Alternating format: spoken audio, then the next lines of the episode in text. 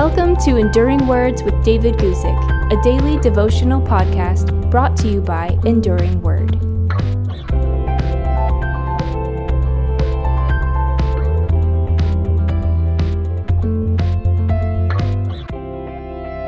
All right, are you ready for this one today? It's kind of a heavy one.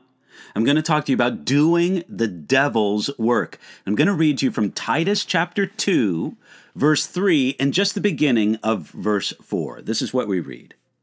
The older women likewise, that they be reverent in behavior, not slanderers, not given to much wine, teachers of good things, that they admonish the young women in this section of Paul's letter to Titus. The apostle told his younger associate how to deal with particular groups of Christians in the churches on the island of Crete. It's something like this Keep this in mind when you deal with the older men. Keep this in mind when you deal with the older women. This with the younger women, this with the younger men.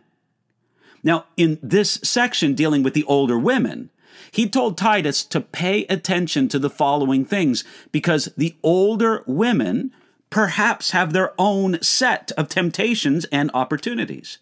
So he told them, teach them that they be reverent in behavior and not slanderers.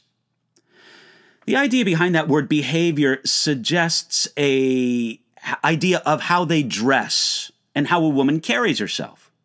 It was important for the older women to be good examples in their life and in their words, that they not be slanderers.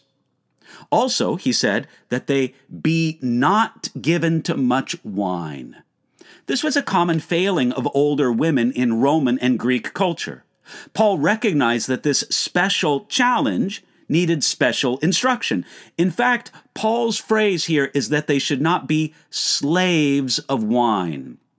It's easy to let what seems to be an innocent liberty to become something that enslaves us. He also said that they should be teachers of good things. If it's true that older women have special challenges in following after God, they also have some special opportunities God can use their wisdom and experience as they admonish the young women. You see, this gives the older women something positive to live towards instead of only the negative things of inappropriate living, talking, and alcohol abuse. The instruction I would most like to focus on is the one that applies far beyond older women in any culture. It's a potential trap for anyone. Paul warned that the Christians should be not slanderers.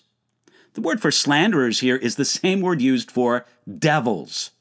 When the older women, or anyone else for that matter, slander and gossip, they do the devil's work. When we spread lies about other people, eh, it's as, as if we say to the devil, Hey, you take a break, let me do some of your work for you when we use the troubles and failings of other people as our own conversational entertainment, we're doing the devil's work. Now, this is a word for all of us, not only the older women.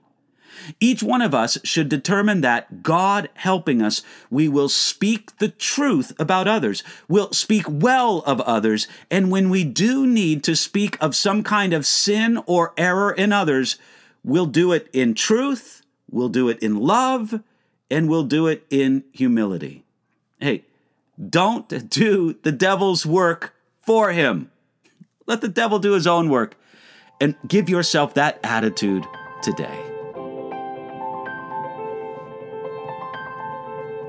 Thanks for listening to Enduring Words with David Guzik. For more information about David's ministry, visit enduringword.com.